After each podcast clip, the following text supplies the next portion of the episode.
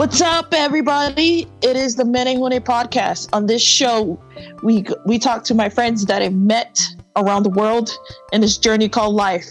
For our very first episode, we'll go ahead and talk to one of my good friends, Mr. Andy, the Baldy Barker. Somebody told me that he's haole.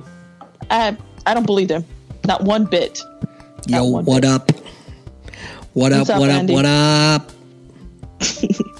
so, What what's what's this What's show on, about? man? what's this show about? Talk to me, Goose. I mean, so like, so the show, the show's basically I just sit around, um, interview, talk to my friends, see what's they going on, see their perspective on life itself. Life is great. So what's good with you? Life's great. All right. Um, yeah. Thanks for having me on, and we'll talk to you soon. Peace. All right, deuces. Just kidding. Right. Just kidding. What's going on? A lot, man. A lot's going on with me right now. Um, I'm so so damn busy. First, uh, I guess I should ask: Is this a family friendly show? Family friendly? Mm-hmm. Hmm. Do I need to curb? really. Do I need to curb my sailor mouth? Is what I'm asking. I mean, nah, Word. nah, Word. No. Word. nah. Good, because that'd be really fucking hard for me to do. I'm just saying. You're fucking talking to me. Oops, did I just cuss? Anyway, Anyway, yeah. So what's going on with me, man? A lot. I got uh, my hands in a bunch of different uh, things right now. Um, just finished up Navy Week here in St. Louis. Oh God! And uh, I I am the public affairs officer for my command. So, man, I was running everywhere all week long. I probably took about twenty five hundred pictures. Um, doing all the gripping and grinning and meeting and greeting and and running around with the admiral, being the admiral's bitch. I I mean aide, and um, yeah. so uh, so that was just this week alone, and that's just just work. Um, what else is going on in my personal life? Well, you know, I got Connie Kins still uh, still kicking my ass when I need it, which is probably about every hour I mean, somebody needs to, right? damn Skippy. Um, and then let's see. So my side things that I've been doing. So I've been I'm involved in two film projects right now, two short film projects. Um, I started a small uh, multimedia company. So I do video editing, photography, things like that. I've got a couple clients right now that um, working on uh, projects with them that's going pretty good. I host my own podcast. Here's a shameless plug if you're listening out there.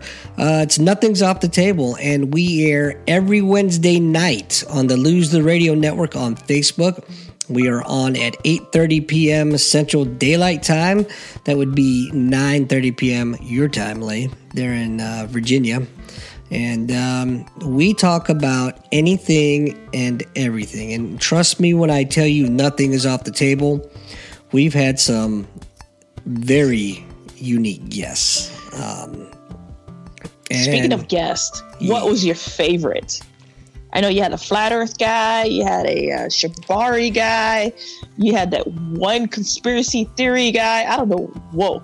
Yeah, um, I would say probably my favorite. My favorite guest is I did um, a podcast with retired Navy SEAL Don Shipley, and he's pretty well. He was huge in the YouTube community until they blocked his ass. Um, He's, he's got to done something really bad to be blocked off the YouTube. so, so his claim to fame is is he goes out and he finds all these phony Navy SEALs, and he outs them. Um, so a lot of them, to try to get back and to be vengeful, have claimed that he was harassing them, threatening them, which um, definitely not threatening, but uh, harassing, I guess, is very subjective.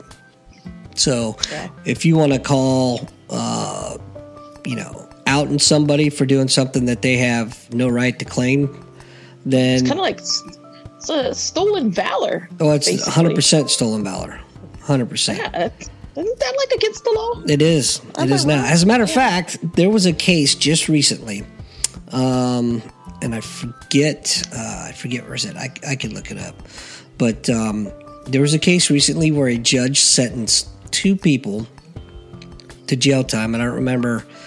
I don't remember how long the jail time was, but part of their sentence um, is they have to uh, write the names of all all the service members that were killed in Iraq and Afghanistan.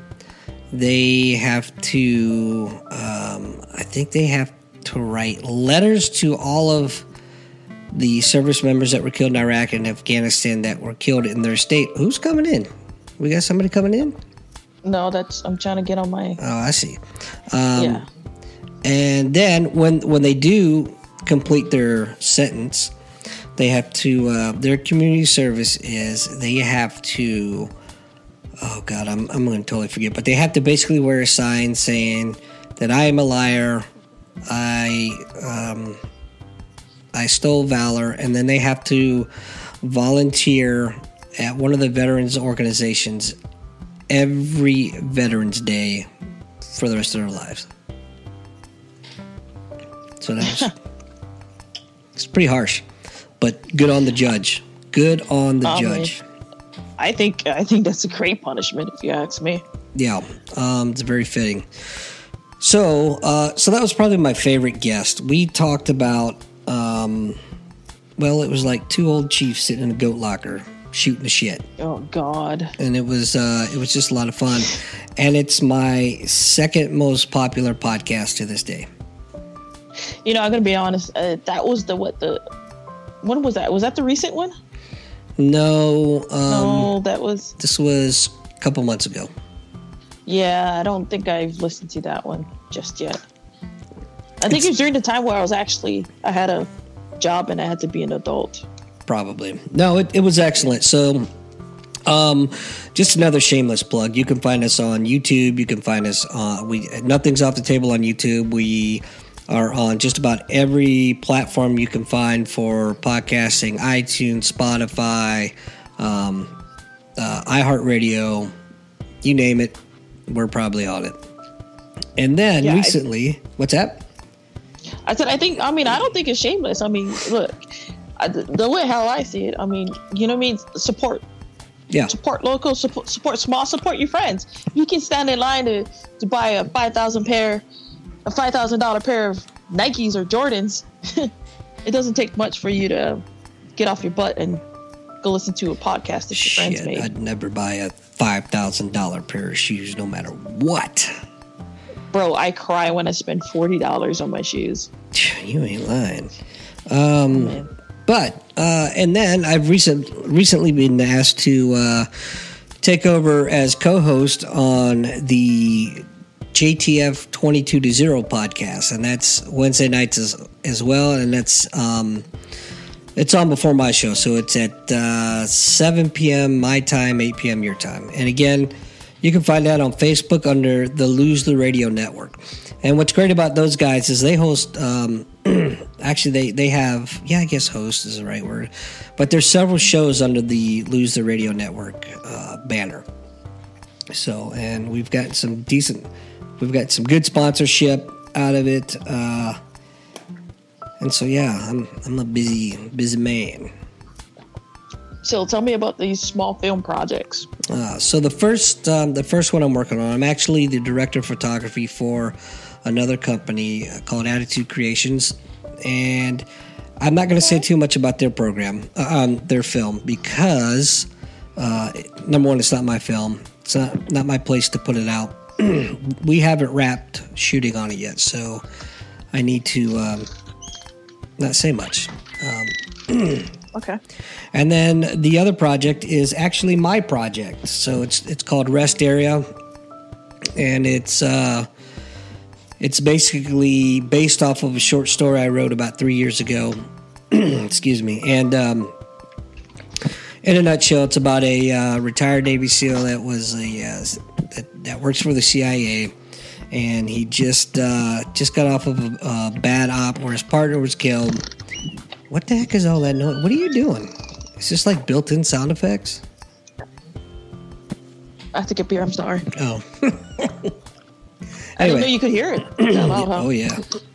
anyway, I gotta fix this. So um, yeah, so uh, he's he's driving back cross country to go home. He runs into a, uh, a meth head. Basically, has an encounter in a rest area, and he's kind of on the fence of whether he should stay in the CIA and continue doing what he's doing, or or call it quits. So um, we are about maybe a third of the way done shooting that. So, did you write?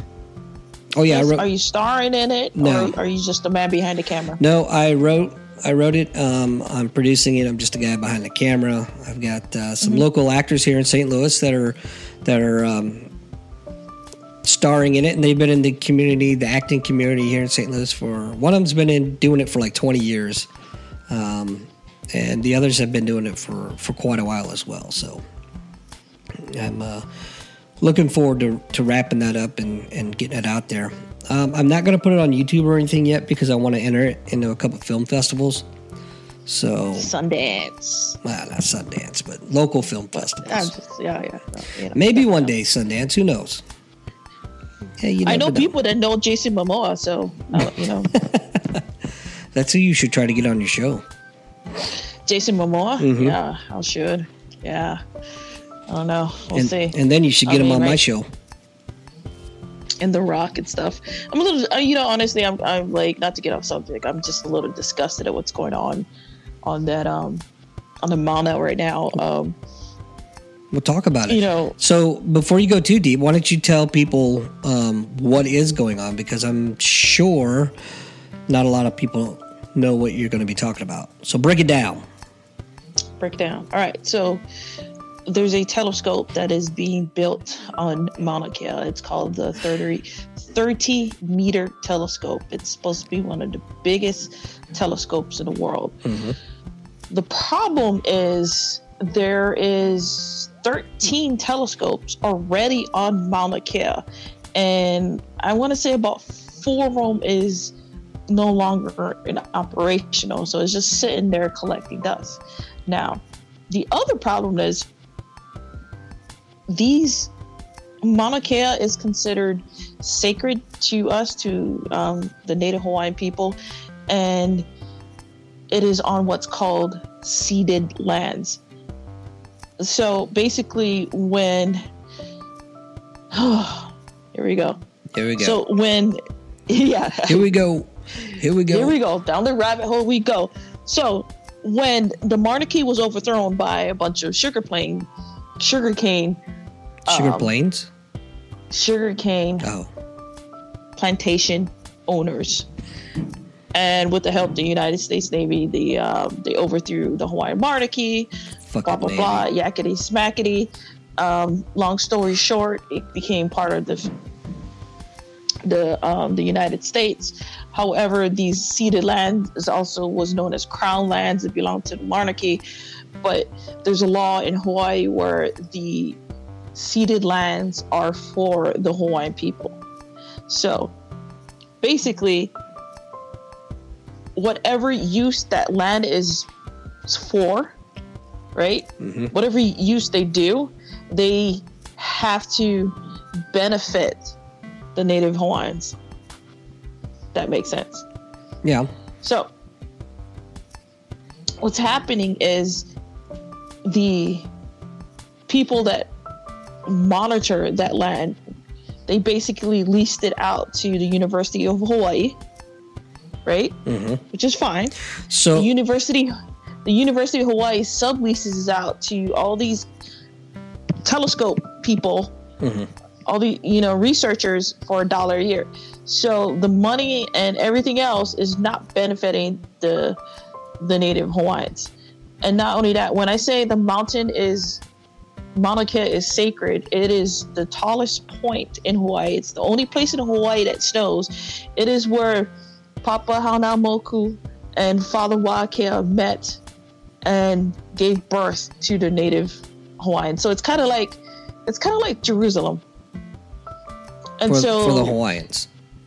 yeah, but for the Hawaiians. So they're trying to build this telescope on there, but we as a people are so tired of getting our lands taken from us, um, you know, just being just shoved under the rock, the rug, I guess you could say, and just not benefiting from anything that the state of Hawaii does. Well, just to play devil's advocate for a minute, Go ahead. if you have these telescopes up there and the research is being done and it's being done for the globe, basically for the world, um, can you take that as being also for the people of Hawaii?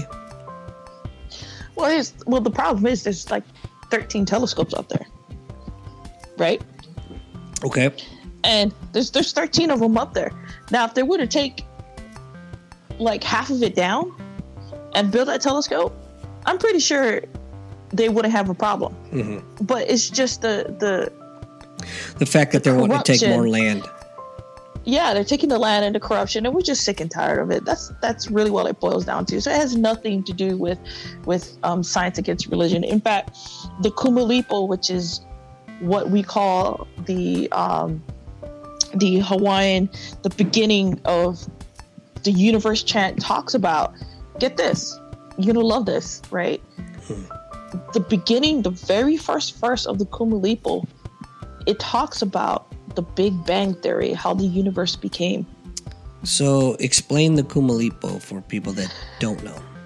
So the Kumulipo is called the Hawaiian creation chant. Um, it's super long. Um, it's been taking forever to um, decipher. I personally only know bits and pieces of it, of it, but it talks about how, basically, how we became. Hmm. Yeah, So it's the kind of like first the. verse- Is it kind of like the Bible for Hawaiians? it's kind of like the Bible for Hawaiians. It's kind of like, oh, something like that. It's kind of like, but it's more if you if you read it and stuff, it's more scientific based. Mhm. What you know, what we taught in schools about the Big Bang Theory and the micronet. You know, it's like it's really so.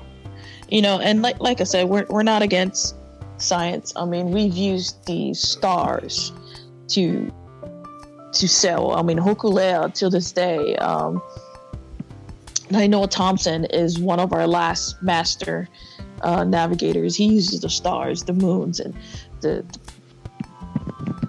the current, however they do. I mean, everybody's seen Moana. You know, the way was it the Wayfarers they call it? Sure. I mean, that's yeah, Moana, right? Wayfarers, or some shit, Something like that. something like that. What about Ala Moana? Ooh, Ala ah, Moana. Ala Moana. It's a local. shopping center. It's a local Hawaiian so- joke. Yeah, yeah. So Local kind. I'm more just like so like so today. Uh, my my cousin reposted a video that really pissed me off. Oh, I just saw it. You just saw it. I just you, saw so it. you already know what I'm talking about. Yep, I reposted go ahead. it on Yep, my Facebook. Go ahead. It really pissed pissed me off. Right. I am all about um, protesting. I am all about standing for what's right. But when you go ahead and burn the American flag, you have an issue with me. That is disrespectful and disgusting. I agree. I couldn't And- agree more, actually.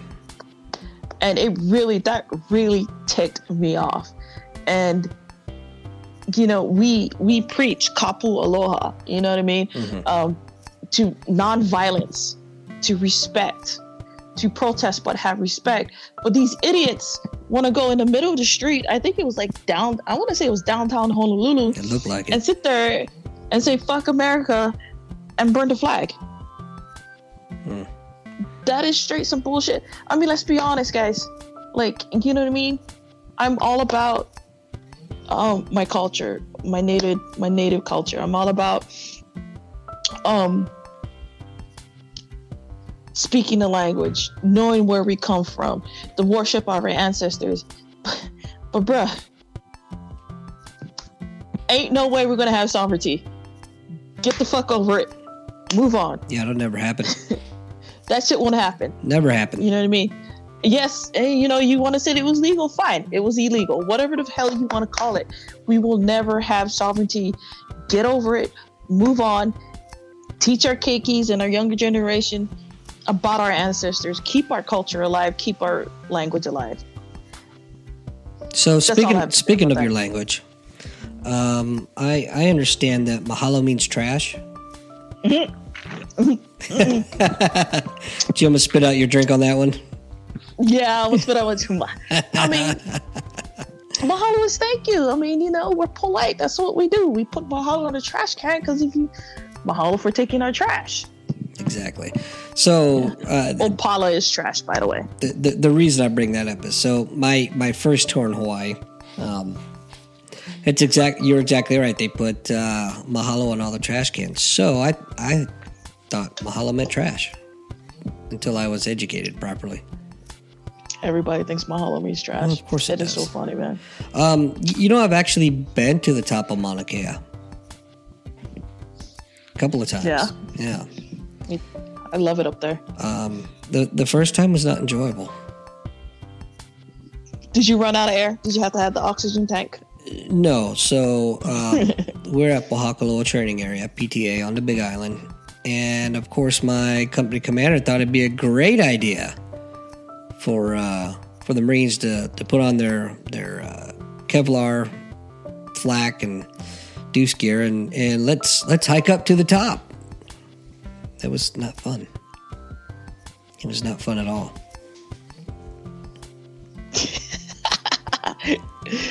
I uh, so the first time I've been up to Mauna Kea, it was it's actually a funny story. I was senior in high school. I was with my Hawaiian studies group. We went out there, and you know it was it was cool. Like I was, I went up there, came back down, took a pregnancy test. I was pregnant with my child. Yeah, True story. True story. I believe it. True story. we came down. We went up there. We um we danced to um we was at Hale Hale Ma'u Ma'u. I believe it was called. It was one of those other because you know they got different um spots where the lava spills out. Mhm. And we danced to we did a hula called um A Pele. You know, basically it was a dance for um Pele, our Hawaiian goddess and stuff. We danced it, and it was it was man, it was really creepy because I I swear, right? We're hiking up there. We're going up to Halema'uma'u, and it was like drizzling. It was raining. We get there, we're all quiet, and then we start doing our dance, and then like sky cleared. Stopped raining the whole time we danced Hmm. and it was so creepy. Like you know, it was with my Hawaiian studies group when I was in uh going to uh, Waianae High School, Mhm. and we walk off the mountain like nobody dared to speak because it was creepy, right? And as we was walking back down, started to rain again. Hmm. Yeah. And then we stopped at the store to get drinks, and I bought a pregnancy test, and I pissed on the stick, and I found out I was pregnant. Stay classy, Hawaii. My school had like was like one of the highest pregnancy. We had like the highest pregnancy. It was so bad they actually had a um, daycare, right? They had daycare. You you could drop your kid off at this daycare, right? Which was it wasn't in the school. It was I think I want to say it was about a mile from the school. Mhm. It's as long as you're attending school and you had to attend like this this um parenting class like it was part for your the whole year you're the, you're in school it was part of your classes right your electives so as long as you attended that parenting class you had free daycare Well, that's not too bad then. it wasn't but i mean that's i thought it was pretty bad because Well, it's bad so in the fact that if you have so many teenage pregnancies, absolutely. But yeah it's good that the school at least provides, you know, a a daycare so that you can yeah continue to get your education and not have to drop out of school. Yeah. So, how long were you stationed out in Hawaii? My first tour there was 91 to 94, so three years. And then my second tour was 2000 to 2003. Where you were stationed at? Kaneohe. Kaneohe Bay on the windward side at the Marine Corps base. So I was uh, both tours actually with uh, 1st Battalion, 3rd Marines. So grunting it up. Yeah. Yeah. My uh, one of my mom, my foster mom, lives out there in uh, Waimanalo. Did you guys storm? Was it was it Bellows? Bellows? Oh, constantly. Bellows. Yeah, because wasn't Bellows part of Kaneohe Marine No. Base? Bellows is No? actually an Air Force installation. But Okay, yeah, that's right. we used to do a lot of a um, amphibious type training out there. So I was uh, actually I was doing a um, scout swimmer package off of Bellows one night. We are doing a night fin, so they dropped us off uh, of the Zodiacs, and we had to fin in about two thousand meters and, and do a beach reconnaissance. And so I'm with my swim buddy, and something hit me in the water and moved me in the water scared the shit out of me. So you talk about a fast ass 2,000 meter fin in. I never swam that fast before in my life. It was crazy. Probably, it's probably my aumakua, the shark. You good? no, if it was a shark, it took a bit, a bite. It's probably a dolphin. Probably a dolphin. Yeah. You, did you uh you ever been up to uh Lualualei, Ko'olau, the shooting range out there on oh, the yeah. west side? Of course. I've been all over that damn island. Yeah. Cuz I remember uh so before they built that was it H3? Mhm. H3 like the closest from going from the west side to uh Kaneohe. Mhm. I remember they that was the only way I wouldn't say the only way, the fastest way to get on that side was through uh Hmm. the Ko'olau, right? Mm-hmm. but it was like uh, a mili- I think it was like an army installation over there. Uh, more than likely, yeah. Yeah, because I think um, I know there was it was a Lualualei like naval weapons installation, but the army used to like do all their shooting stuff in that Mm-hmm. that range over there. It was, it was like super super weird, man. Yeah, pretty pretty limited to what you can fire on Oahu. Uh, We would we would fire all our big shit around the Big Island in Pohakuloa because you know there ain't there really ain't shit out there. Um, so we'd fire the howitzers, we'd do our heavy guns and, and our tow missiles and all that shit out there. But oh yeah, good old good old Pohakuloa training area. Uh. Hated that you guys place. bombed the sh- you guys bombed the shit out of Ko'olau too.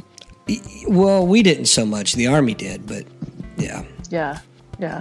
They bombed the shit out of Kaho'olawe, used it a bombing target, then gave it back to the state of Hawaii, the Native Hawaiians, and said, "Hey, you guys clean the fucking thing up. You want it so bad, take it, right? yeah, Yeah. clean the fucking thing up. It's crazy. That's dangerous. It's, it's yeah, it is, and you know, and and this is why I tell people all the time. It's like there is no way we're gonna get sovereignty.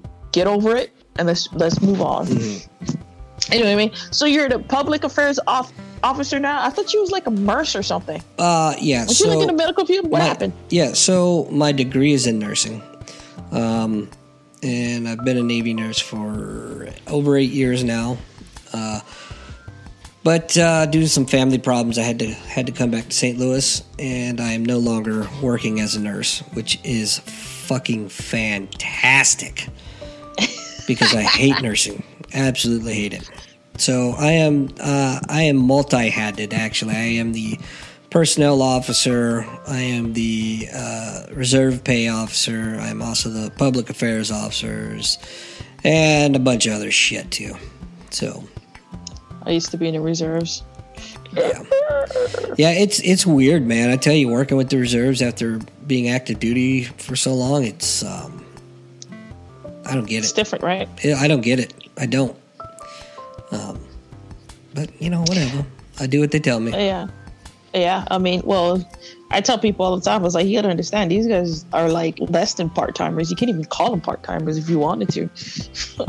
Most of them I would agree with, but um, the senior enlisted and, and the senior officers, I don't know how they do it because they work they spend a lot of their free time working and not getting paid for it for the Navy. Yep. In addition to, um, you know, coming in once a month on a weekend and doing their two weeks a year, and then on top of it, um, they have the possibility of getting uh, mobilized and, and, shipped out somewhere. So yep. we manage 650 local reservists, and then we have about another 200 that actually um, come into the area. So uh, there's certain specialties that they hold, and mm-hmm. we are the only one of the only areas that they can actually drill out, drill out of. So they will um, um, commute once a month into the area. So, so are you like part of the uh, the NOSC? Yeah, NOSC? yeah the Naval yeah, Operational Support Center. Yeah, yeah. I was out of uh, uh, NOSC Norfolk, but I also um, I actually worked um, off of Tidewater Ooh. Terminal Boulevard.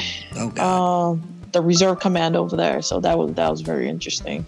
As a reservist, that was very interesting. I, I tell you, I got a new respect I won't, for. won't go back over there. What's that now? I said I won't go back over there. I don't blame you. There ain't nothing over there anyway. So, so I always, I always, so this is a question I always wanted to ask right? Oh ask you. Lord, here we go. Yeah, no, I will not make out with you. Ew, no. oh, my daughter's my daughter's sending me a bunch of pictures of my grandson right now. Then why are you saying you know about your grandson? That's that's fucked up.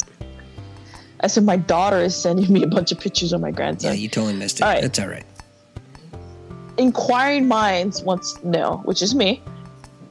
So you told me the story of why you got into jiu-jitsu. I really wanted want to know how and why what motivated you to do judo. Um, I, I started out in judo. My dad got me into it when I was a kid. Okay. So it was just like, you know, um, back in those days, you know, it wasn't wasn't a suggestion. It was you're going to go do this with me. okay, so that's how I got my start. It's a pretty pretty simple story. nothing not, nothing exciting, you know, or anything like that. But it is what it is. So, but um, when I when he got me into it, I really really enjoyed it. So I just uh, kept going with it. And okay. I had I had some, you know, obviously when I joined the Navy, I, I stopped for quite a while, and I had a lot of breaks in there um, mm-hmm. because of multiple multiple deployments, constantly moving every two three years. Uh, I couldn't really find find much of a place to train at uh, consistently. So, you know, I got out of it for quite a while, and then um, when I got to Pensacola, I found out that they had it. Um, no, I take that back. It was actually Virginia Beach. there was a club named uh, Tidewater Judo Club, and I went there, and, and I still had all my my pr- promotion certificates and everything. And well, I started going to this one club, and the sensei there told me, says, "Well, if you if you want to start here, you have to start back over as a white belt." And Oof. it should have been my first warning sign. But I was just so excited to find judo again. I'm like, all right, yeah, fuck it, whatever. I don't care. You know, I, am not a pro. I don't care. You know, I, it's not it's not the belt that makes the the person, right? So right. so I did, and and of course, what do you expect? You know, I'm sitting there destroying the white belts and the yellow belts and the orange belts, and and um, so they said, well, we'll test you to the yellow belt, which is the next belt after white. I'm like, right. oh wow, okay, thanks. Don't do me any favors, pal. You know. So they did, and, and then it was just like, you know what, I I can't I can't deal with you guys. And I was even um, I was even giving it to their their one black belt instructor. So uh, I think it was a lot of ego, and that's the thing. You know, that's one of the things I don't like about judo, uh, especially the judo nowadays, especially the IJ IJF type of judo, which is what the Olympics are um, ruled under.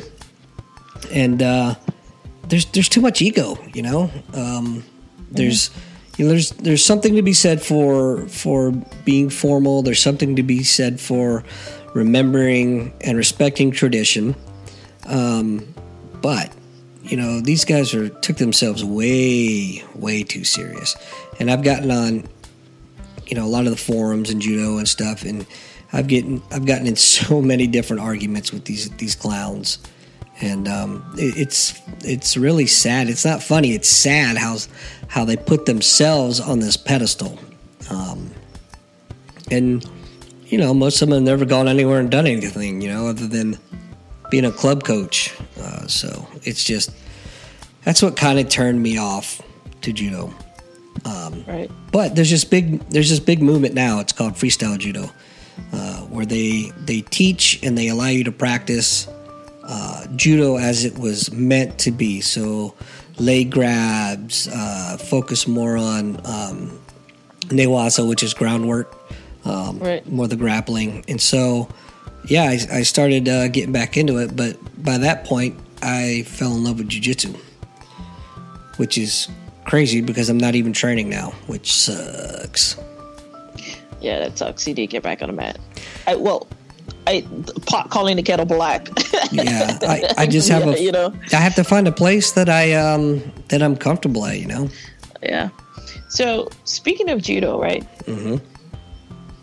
So I was messing around the internet as usual because that's what happens when I'm bored, go on the internet and stuff. Mm-hmm. and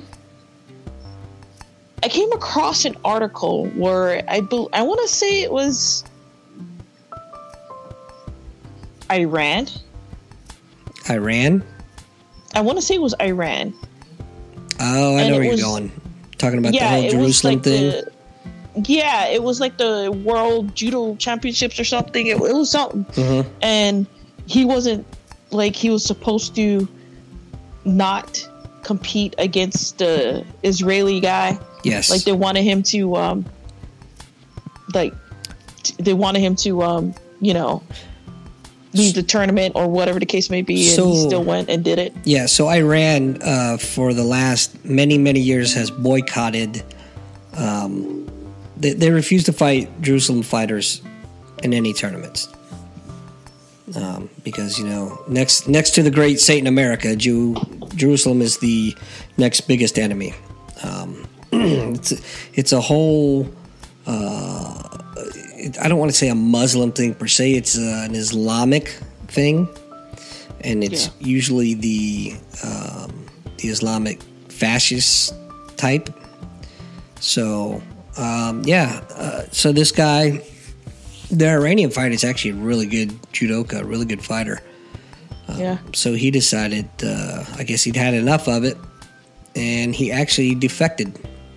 And I forget which um, embassy he went to. It wasn't the United States embassy, but he went to one of the embassies. Of know, Donald would have let him in. Right. Listen, it's bad. Okay, uh, I know you're Iranian and everything, but you can't come to my embassy. It, it's not. I'm not going to have it. Okay. I, I know there's a wall around it. I built it. Believe me. I know it's amazing, but you're not coming in. but anyway, yeah. So he went to uh, one of the other countries' embassies, and from what I understand, they were actually able to sneak him out. So he's no longer in Iran. Okay. Yeah, I just I came across it. I was, you know, and me being oblivious as always, I I was really, I had no idea. You yeah. know, because listening to you, you and Professor Nicole and Sensei, um, Frankie, what's his name? Frankie. Mm-hmm. I mean, you know, they talk about how judo is well respected around the world, and you know, I remember um, Professor Nicole used to talk about how women are more respected in judo than they are in jiu-jitsu. And this you know i was really surprised mm, i don't know about that. see that. I i'd say it's probably about it's probably about even uh, probably and, about even. and if anything i would say that jujitsu, women in jujitsu is actually probably moving ahead of, of judo now. But um, yeah, I mean, I you know I could have misquote her, but I I know it's something somewhere around the lines of that. Mm-hmm. Well, for the longest time in Japan, uh, women could not train with the men, and uh, when they got their when they received their black belts, uh, there was a white, uh, basically a white stripe going around the black belt. It was just Mm-hmm. just another way of of putting women down, saying that you're not as good as uh, you're not as good as men, essentially. Thankfully, they have moved well away from that, and that's no longer the case. But there's still there's still some old farts out there that that uh, kind of subscribe to that thinking. I don't know, man. I feel like women in jiu-jitsu, like, there's so much good fighters out there, you know, and but people are just, I hate to say it, but it's the Western world. Sex sells. You know, you could be like, you could be the best. You could be the like the greatest at jiu-jitsu Mhm. and still get shitted on if you ugly looking like like me Well, true story. I mean, wait, what? Uh, no, um. You're, you're right. Sex sells, but there's a difference between you know selling sex and sexism. Um, That's true. and so that's that's essentially what was going on in that world for for decades is sexism. So, uh, not allowing females to be equal, and Yeah. and uh, I mean, you know, Nicole's a um, perfect example. There's there's women out there that will just that just throw you all over the damn mat before you even knew what happened. Same with jujitsu, you know, they'll tie you up in a pretzel before you can blink an eye. Yeah. So it, it doesn't have anything to do. I'll tell you what. When I was teaching judo, uh, judo, my best students, I always liked teaching women more than I did guys, and it's not because they were chicks. So shut up. But because um, I didn't say that. you were thinking it. You were totally thinking it. But it, it's basically because, um, and this is going to sound sexist, but it's not. So hear me out before you get all pissy. Um, women are obviously weaker than men, right? It's genetics. It's, it's just how it is. Genetics, is. Uh, women typically don't have the ego that that a man does. So, and women are way better listeners and they learn way quicker than men do. Um, at least in you know in the judo martial arts realm, because women already know from the start that they don't have the strength that men do. And if you're going to go up there and you're going to try to fight strength to strength, you're going to lose twenty times out of ten. You know what I mean? Um, but they listen, they pay attention more, and they use the techniques that they're taught, and they do them correctly. Um, whereas it takes forever to get a guy to swallow his pride, lose his ego, learn not to use strength, and learn to do the technique correctly. It's just, um, it's painful. So uh, for that reason, for that reason, I always enjoy teaching women more. You know, like I've been to three different gyms throughout my jiu-jitsu career. I mean, the first gym we're not even going to talk about. Like I walked in there and he taught a flying armbar, a flying armbar. Your first day My first day as a, as was a, a flying armbar. as a brand new white belt. brand new white belt. I didn't know how to shrimp. I didn't know what a break fall was. I didn't know what a technical stand up was. But he showed me a flying armbar. The instructor did. I was, yes, I was so terrified.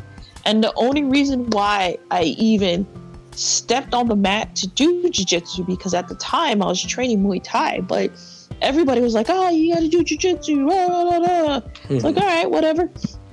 My very first class was a flying armbar, and I kid you not, I almost after that class I was not going to come back. And then another fr- uh, another female that was training with me, she was just like, "No, just stay. It gets better." Blah blah blah, and it stuck with it. Right. Mhm. Anyway, long story short, so the three gyms, you know, that I trained at, and I'm at my third gym right now. The instructor, the professor, always said that it is easier to teach women. It is easier, and then women get the technique Totally. faster. Yep. It's you know true. I mean? And like, and I know uh, my professor now. He talks about how if you want to um, learn technique, roll with a female. I mean, let's face it. That's why Chad's so good. Oh, This is true. whoa. This is true. Yeah, he is good. Chad, Chad is good. creepy Uncle Chad. Anyway, So, okay. My thing is because I'm fairly new into this whole entrepreneurship thing. Mhm. You know what I mean? I'm I'm winging this, I guess you could say. I mean, I got I do get advice from Ricardo and everybody here and there and stuff. So, what was your biggest challenge far as opening your own business? so I'm I'm still struggling with that challenge, the, and the challenge is getting clients. Um, It's tough to break into this this market. It's you know, photography is a very heavily saturated market, but um, you know, with doing more than just photography, with doing video production, video editing, and the use of drones, um, you would think that it would give me an up, an edge. But you know, just moving moving here and and not knowing anybody when I got here, that's the biggest challenge. So I'm trying to break into to a market where nobody knows me. Um, so Right? getting clients is, is the toughest thing to do. But I've I've got um, right now I've got one steady client, um, and I'm doing some video editing for them, and we're doing doing about one a week for them. They do like a uh, some kind of it's kind of like a talk show or something like that. I don't really know. right. So uh, yeah, so I'm working with them and and uh, trying to get my foot in the door. I give him a ridiculous rate, so uh, ridiculously low rate. So it, it's Right. um, that's going to help, and you know, just getting um, getting the word out. That's that's going to be huge. It's going to be huge, huge. it's going to be Word so mouth, big. right? Yes, it's going to be like China, You're gonna be like China. China. gonna build a wall. It's gonna be huge. Well, you know, the wall worked for China. Why can't it work for us? Have you seen the movie The Great Wall with Mark Wahlberg? It's a pretty good movie. No, You should watch it. If you like sci-fi shit, awesome movie. no. Well, you suck. I really don't like sci-fi. So I mean, nothing, Really? nothing against it. I just it's not my thing. Ah, it's, It's not, it's not my bag, It's okay. baby. it's okay. I don't like chick flicks, and I'm a chick, so That makes no sense, but that's cool. That's cool. Oh, you know, you know what I uh, another another uh, shameless plug. So I talked it. I talked about the film that I'm that I'm doing, right? Mm-hmm. Well, I have started. Uh, the, the film is based on the short story that I wrote, and you know, when I say short story, it's about it's about thirty pages and about maybe five six thousand words. So I have uh, started writing um, kind of like a sequel to it, and this time it's it's going to be a novel. Um, so it's going to take me quite a while to finish, but I'm already I don't know eight nine thousand words into it, and I just finished developing characters. So now it's time to start working on the plot. But uh, I'm excited about it. I'm gonna see if I can't get it. Um, see if I can't get it published. so what got what got you into writing, and did you take any classes and stuff like that? Because Nope. you just did it. So Okay, um, I'm listening. as as you know, as you know, I I also suffer from PTSD, and mm-hmm. I have nightmares from time to time. Mm-hmm. And I had a dream. It was like it's one of those. You know how those super realistic dreams are, where Right. you think it's really happening, and you're flailing in your sleep, and you wake up com- completely drenched in sweat and and and Yeah. all, all freaked out, heart racing, and everything. Well, I had a dream that I was in a rest area and I got attacked by some fucking dude. Um, so it took me a while to go back to sleep. And while I was sitting there trying to go back to sleep, I'm thinking, you know what? I can make this into a, I can make this into a story. So that's what I did. I made it into a story. And if you wanted to, um, If you want to read that story, you can find it on Amazon. Uh, it is titled "A Time to Abdicate." A B D I C A T E. Abdicate. And uh, it is super expensive to buy. It's a whopping 99 cents. So, um, Can I get that on Kindle? yeah, actually, you can. Oh yeah, Yeah. yeah. Okay, I'm gonna buy it. I'm gonna buy it tonight. Then get that stuff on Kindle. But it's a You yeah, it's a short story. Um, it's the first thing I ever had Yeah, published, okay. so that's kind of cool. Okay, But cool. um, Yeah, because so my backstory, real quick. So growing up, you know, you already know my story. You know the way how I grew up. So I used to read a lot. Mhm. All it, all I ever did was read because it helped escape sure, from what I was going through. Right. I also used to. Man, I'm, I can't believe I'm about to say this publicly. I also used to write a lot like just write. I used to just sit down and just jot, jot down and just write and write and write and write. You know, it was everything from fantasy to sci-fi, just whatever I could do to escape. So right now, I write thir- about 10, 20 minutes a day, mm-hmm. sometimes 30 minutes of what's going through my head because what I ev- eventually want to do, I want to do like a kind of like a biography almost. Mhm. I forgot what they called it. There's another word for it, but you know, it's it's just a biography You know- about, about your life. well, yeah, yeah, but have a character to go with it. Oh, Does that make sense? yeah, yeah, so um, it's like- it's fiction, but it's based Yeah. on. I got you. I'm tracking. Yeah, you tracking out. Yeah, and tracking. you know, and I kind of want to do that because I swear up and down, like you know, I mean, I I can make a lifetime movie and make freaking millions of dollars. you know, but yeah. So as So let me ask you, what? Why? Why were you so hes- hesitant and embarrassed to say that you you wrote that you like to write? I'm always hesitant and embarrassed of the certain things I do, and a lot has to do with um because everybody perceive a certain thing about me Mhm. where I'm not. Well, you, You gotta what I mean? you gotta stop giving a fuck what people think about you. Yeah, I, I know, but it's just and plus the plus the way how I grew up, there's you know I, I there's no support system, Mhm. right? My support system is the people I meet at jiu-jitsu and my now boyfriend and my one and only brother that I have. Mhm. Those are my support system. So it's hard for me to come out with what I like and what I like to do and why why I'm doing things. Does that make sense? Because growing up, you know, the the way how I grew up, people are so judgmental. Yeah, but you know what? That's that's being It's- immature. It's being in high school. Um, Yeah, I mean, it's it's still stuck in my head, so I'm trying to. I mean, that you know, but this is why I'm doing this podcast. This doing this podcast, doing a podcast, and I know we talked about it before.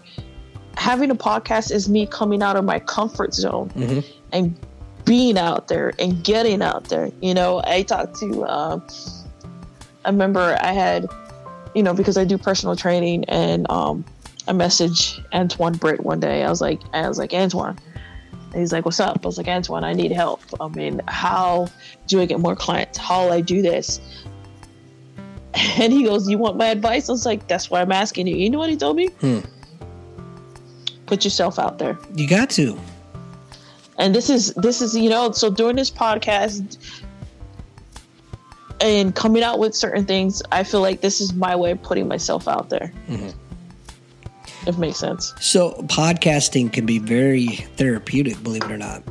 Um, that's why I like doing it. I love um, I love doing it because I, I talk to so many different people from so many different walks of life, and uh, y- you can you can learn even from the crazies if you know what I mean. You can always learn something from somebody. Um, but yeah, it's therapeutic to me. I enjoy the talking, but you definitely fuck a support system. I know that sounds crazy. You gotta you gotta set your goals and you gotta go for them and fuck everybody else. And If- trust me, I'm I'm learning that, and I'm, that's why I'm you know that's why I'm doing it. I mean, that's why I I'm doing that whole I, I'm writing writing stuff down. I mean, I used to I used to keep journals upon journals upon journals like for the longest time. Mm-hmm. Do you still have them? because I moved, huh? Do you still have them? Well, that's the problem because I moved so much. I lost every single one of them. No. Yeah. That sucks. yeah. So now, like, I'm just, I just, I love writing, and people laugh at me, and my friends make jokes about, you know, I mean, sometimes, you know, my spelling or my grammar or, or this or that. But to be honest with you, I'm good at grammar. No, you're But- not. Yeah, I am. but the way, but when I'm really comfortable in the way how I write, you know, I kind of like, I feel like if I use grammar, if I become like, I know I talk perfect and I talk perfect grammar and all the other stuff, I'm not getting across who I am.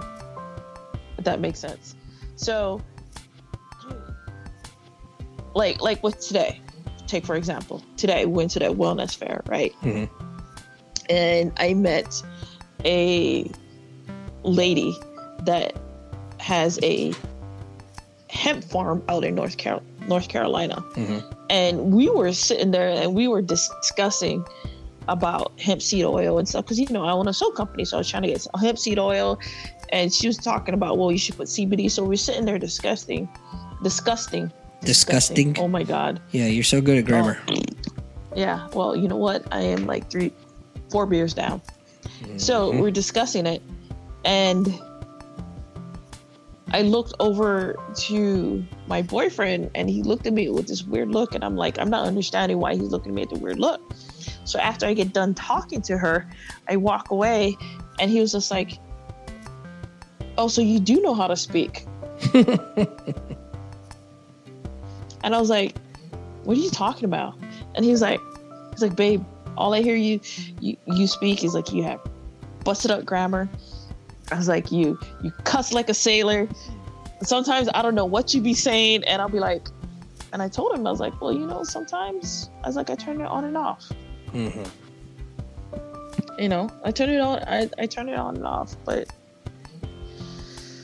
yeah. So I'm always writing, man. Like every day, I take 15 to 20 minutes and I write, and it's like I don't write how my day is going. I write what's on my mind. Mhm. So if I'm having a bad PTSD day, I write it down. You know what I mean? You should. I just I just write. If I'm having a good day, I write it down. You absolutely should. And I just realized I fucked up. God damn it. I was trying to upload a video from the last podca- podcast I did on Wednesday, and I, and I did, but um, I uploaded to the Mad Sis Productions page instead of Nothing's Off the Table page. So, and it only Mad took Sis like an hour and a half or some shit to upload it. So I have to ask you, what made you come up with that name, Mad Sis Production? So that's that's a very good question. Uh, what do you think it means? Mad Sis. Mm-hmm. Well, um, mad, kind of like a Mad Hatter type deal. Survey says eh, wrong. Um, so first time. yeah, so Mad Sis, uh, if you look, if you actually look at my uh, logo, my older logo, if you look at the film strip, in the center of those strips on each one of the frames, it has um, a silhouette of a dog in each one. Um, so Maddie and Sissy were my dogs that are no longer with us. So what I did is I took one of their pictures, uh, one of each, and I photoshopped their picture. I turned it into a silhouette, and I put that silhouette in each frame of the uh, of the film strip. So that's where that name came from. That's so sweet. Aw. Those those were girly over here. yeah, those are our babies before we had our babies. So, um, yeah, so that's where that name came from. I like your babies though. They're awesome. Yeah, they're okay. No, they're really good kids. Um, they they really are. Can't complain. Mine turns 21 next year. Holy shit, you're old. Yeah. Not as old as you. I just started young, member. True story. I just started late. From from what I know, anyway. I regret nothing. I won't have any more kids though. no, No, me neither. It's too, yeah, it's too much for me to carry it, it because of because of Steve. Sorry, just Bless you, bro. Yeah. So, do you have any future projects uh, besides the one that you're working on now, or what? So, all right. So, I'm gonna be straight up corny, right? Yep. So, where do you see your, um, you know, your podcast going and Madsis production, as far as your filming and your writing going? Um, so, first and foremost, I am not doing any of this to try to make money. I'm doing it Right, because it's something that I enjoy doing. It's a way that, that I can express myself. And being in the Navy as long as I have, I feel like for the last 30 years, all my creativity has been suppressed because I, I put myself 100% into my work. Um, so now that I'm I'm coming to the end of my career, I want to rekindle that creativity that I had when I was a kid. So, um, it's a great question. I don't know. You know, I know that's that's one of the hallmark questions that any employer will ask you. Um, Right. you know, if you're looking for a job or anything, you know, for an employment purpose, that's a great question to ask. But honestly, I at this point, I don't know. Um, the podcasting, I'm going to keep doing it. I enjoy it. I'm just going to keep doing it. Um, but we, on the plus side, we are starting to grow. So, for example, my podcast on Wednesday night reached uh, over a thousand people, almost two thousand people. Um, and the other one that I did that I'm co-hosting reached over two thousand people. So, you know, um, I just want to keep going with that. And if it gets anywhere, great. And if it doesn't, that's great too. Uh, as far as the company goes, I, I don't know. I just want to uh, I just want to keep doing it uh, because I enjoy it, and it's something that can keep me busy um, after I retire. Okay. Are you see doing more fi- short films in the future? Um, Yeah, Do you want to do more films? yeah, I do want to do more. Write more books. Well, I want to write the book I'm writing now. That's uh, right. I want to finish that, and then if Right. I, you know, once I finish that, we'll see where it goes. And you know, it would be really cool if, even if this book doesn't, if if I don't get it published, I would like to try to get it published through a publisher. But if I can't get it published there, I'll do another self-published um, through Amazon. Um, it would be really cool if it got picked up and somebody adapted it into a movie. Yeah. like, like big big time, not load time like me. Yeah. Oh, maybe I need to call some friends and uh, get Jason Momoa. Yeah, hook it up. but uh, yeah, so that's I don't know. Um, and as far as the company goes, I just want to continue to continue to try to get get clients. And you know, the the thing is, is society nowadays is a I want it now type Yep. of society. And, and what people will have have to realize is that um, things things like this take time, you know, and and I'm in it I'm in it for the long haul, and I'm just going to keep doing it and keep doing it, and I will eventually build a client base, and and we'll just go from there. But You ever think about? I know we talked about this, but you know, just to clear the record, are you still against opening your own school or going back to teaching judo or and stuff like that? I- I, know we talked about opening your own gym and stuff like that, but I know you're against that because. I mean, I, I mean, I want to open my own gym, but I'm gonna be honest. I want to get a partner so they can run all that BS side, and I can just teach So, yeah. Um, are you are you against teaching? Like, if you find a school that wants you to teach judo, would you go and teach? Or because I feel like you know you have great knowledge and from the few classes I took before the back told me not to do it anymore. I mean, I I enjoyed your teaching. Well, you know? I appreciate that. Um, I did a lot of soul searching with that, and I'm I'm not a. When you say against, it makes it sounds like no, fuck, fuck anybody that wants to do that. No, no, no, no. No. With, with me, Sorry, I didn't mean to say that. um, seeing what Ricardo goes through, um, it's it's a tough market to break into. Number one, number 2 i I'm nowhere near as good as Ricardo. Uh, number three, I don't want to be tied down like that. You know, when you run a business like that, you're you're pretty much stuck there. You know, you can't. Uh, you know, there's forget vacations. You're not going to take a vacation.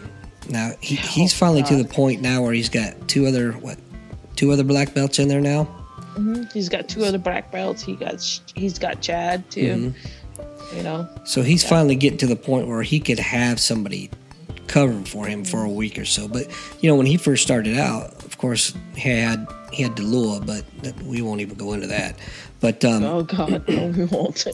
but you know, he couldn't go anywhere, and he was Yeah. he was definitely tied to that gym, and I know he loves it, but uh, um, and I I would love it too, but I know Connie wouldn't.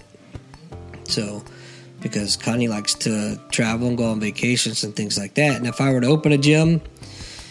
Number one, I don't have the capital to do, to do it right now. Number two, it- again, it would just probably cause friction in our relationship because of the fact that I would be I would be there all the time.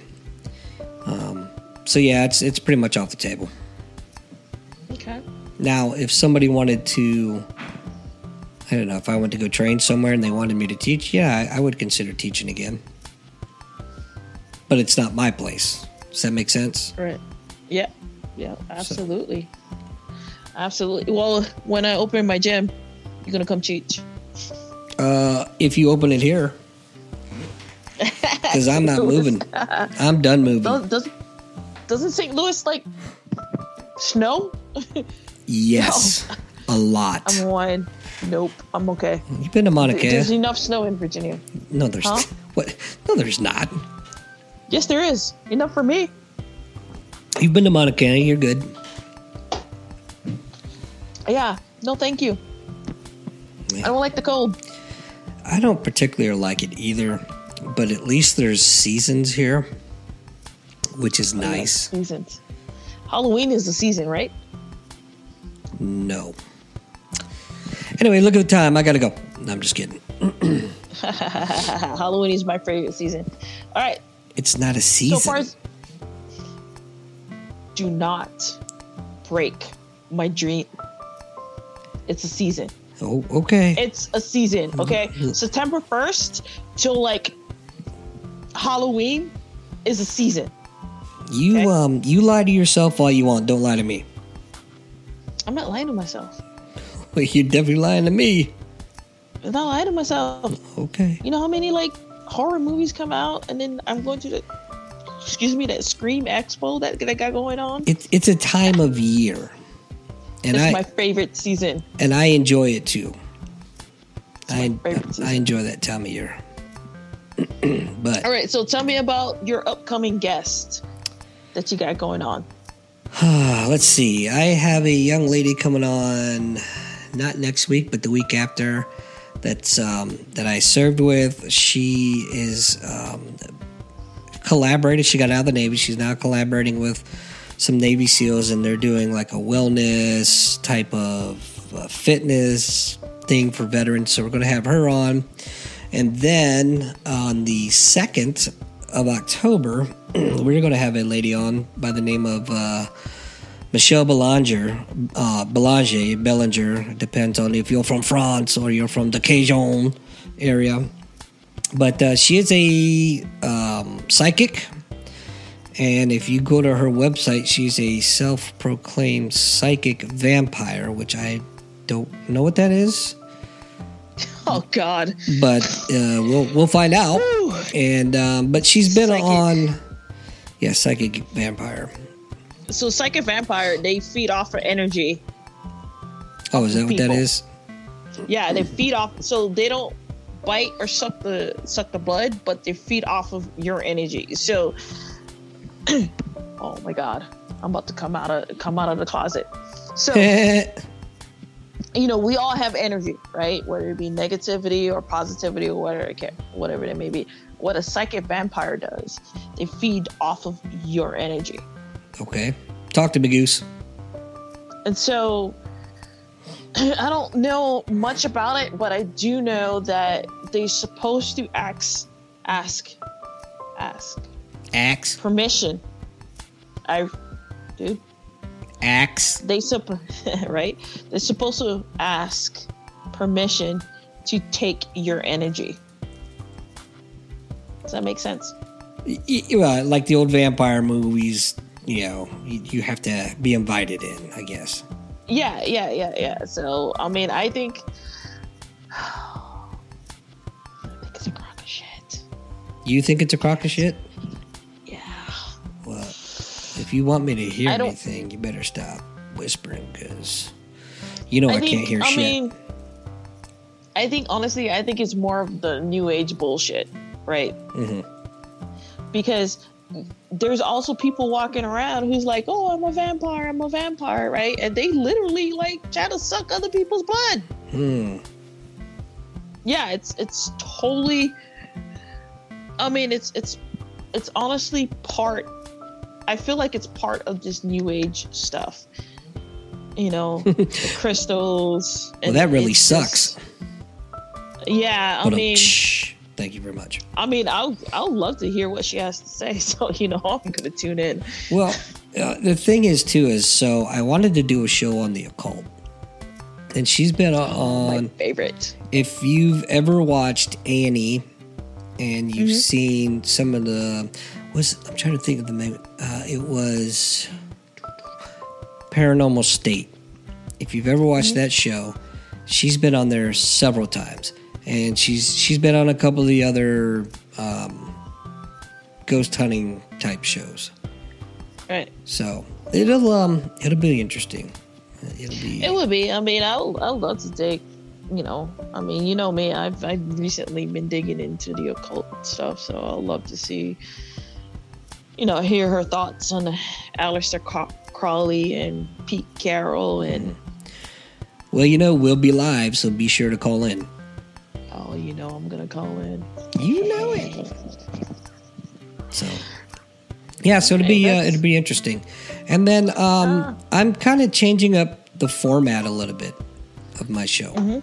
So um, you know, I have a a new kind of interim co-host who fills in for Chad when he can't be there, which is a lot lately.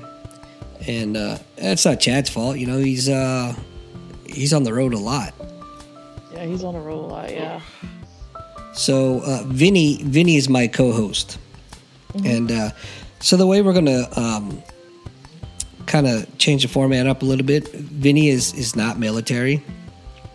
He's from New York, you know, over there with those guys, and uh, Yeah, I hate New York. Ugh, So- give me creep. we have some things in common, but we don't have a lot in common, which I think is great. So Yeah. We're going to the, the way we're going to do format is we're going to do guests still, but we're not going to do them all the time. So we're going to uh, develop topics, and we're going to talk about it. And as always, the room is always open for comments, and of course, the phone lines will always be open so people can call in. Speaking of people calling in, fucking Jeff has called in like the last three shows. Shepherd. Yeah. Drunker than shit. And um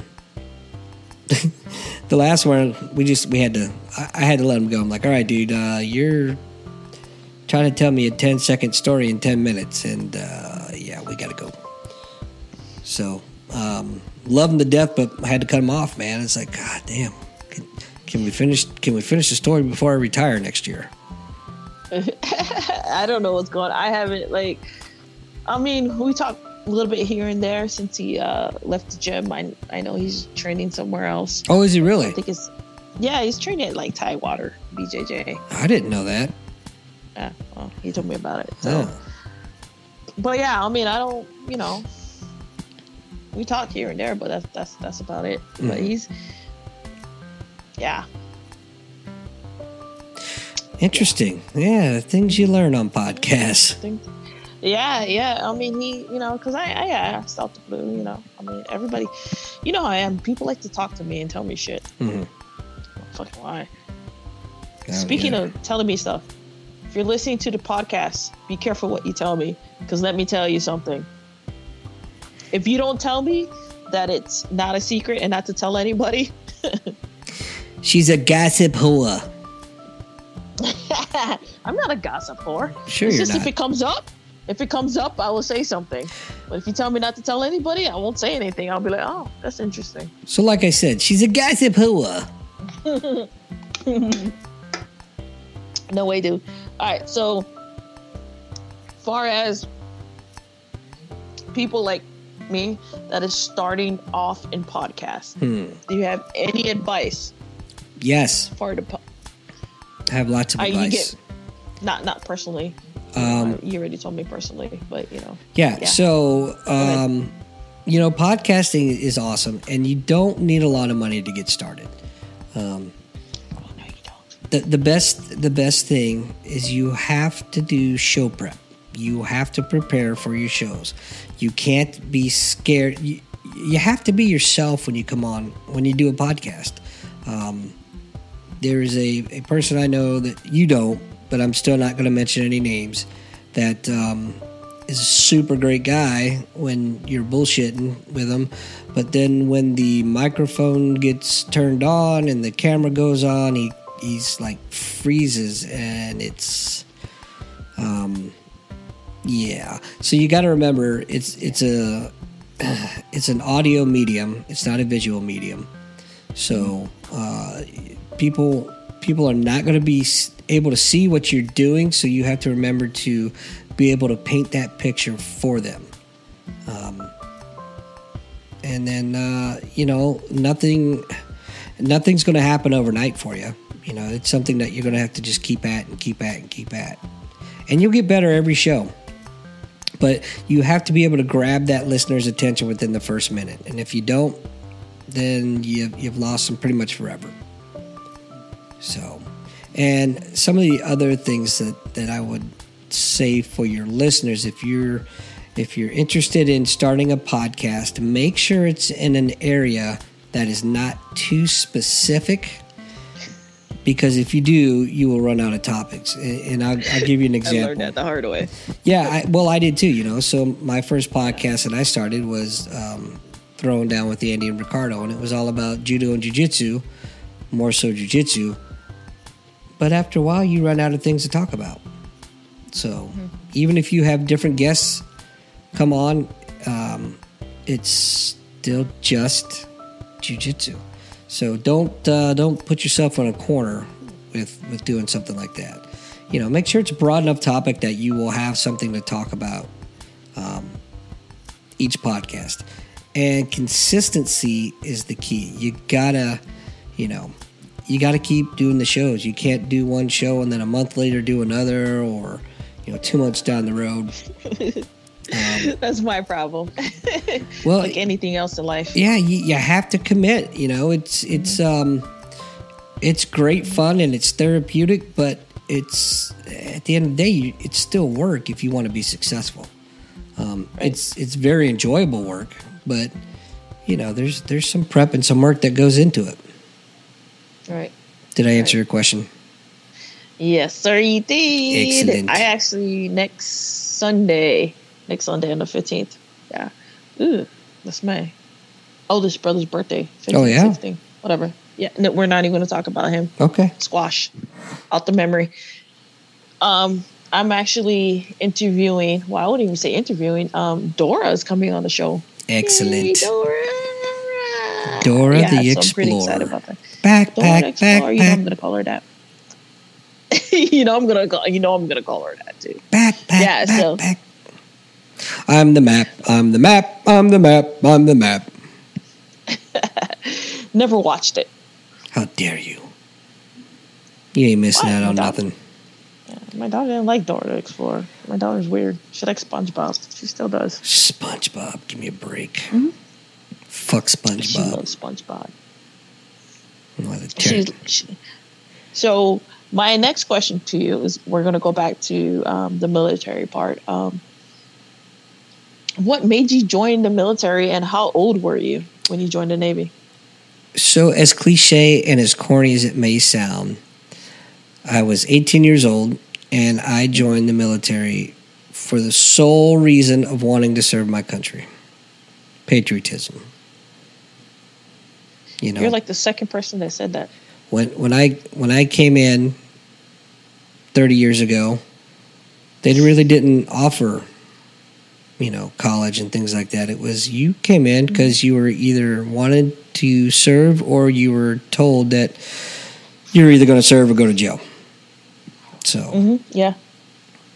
um, you know, but it's since progressed over those 30 years where there's a lot of incentives to try to to try to maintain recruiting. And you know, nowadays you see, especially after uh, September 11th, which is coming up next week, um, Never There- forget. there's there's another you know there, there was another surge in patriotism. So you will see a lot of people join in again for that. But you know, what are you gonna do? What are you gonna do? So that's why I joined. That's my story. you know, this is this is gonna sound funny. Um, I joined, right? hmm Growing up, I knew I was going to go in the military, like from the get go, Mhm. from as long as I could remember, because it was my ticket off the rock. There you go. It was my ticket off the island. It was my ticket away from my situation. I originally was going to join the Marines. I could see that. Yo, I had like, I had Marine posters all over my room, and then I got pregnant. and so, uh, my daughter was about 15, 16 months. I was living in California because I moved to Cali with um, baby daddy. right. We're, we're not even going to get into that. Moved to Cali with baby daddy and walked into the recruiter's office. And the Marine guy was like, Yeah, you're going to have to lose weight. right. Navy guy came around the corner. is like, I'll take you. There you go. You know, speaking of that, the Navy. there there was an article that just came out that said Navy is the fattest out of all the branches. I'm not surprised. Me neither. surprised. Yeah. Me you drink neither. a lot.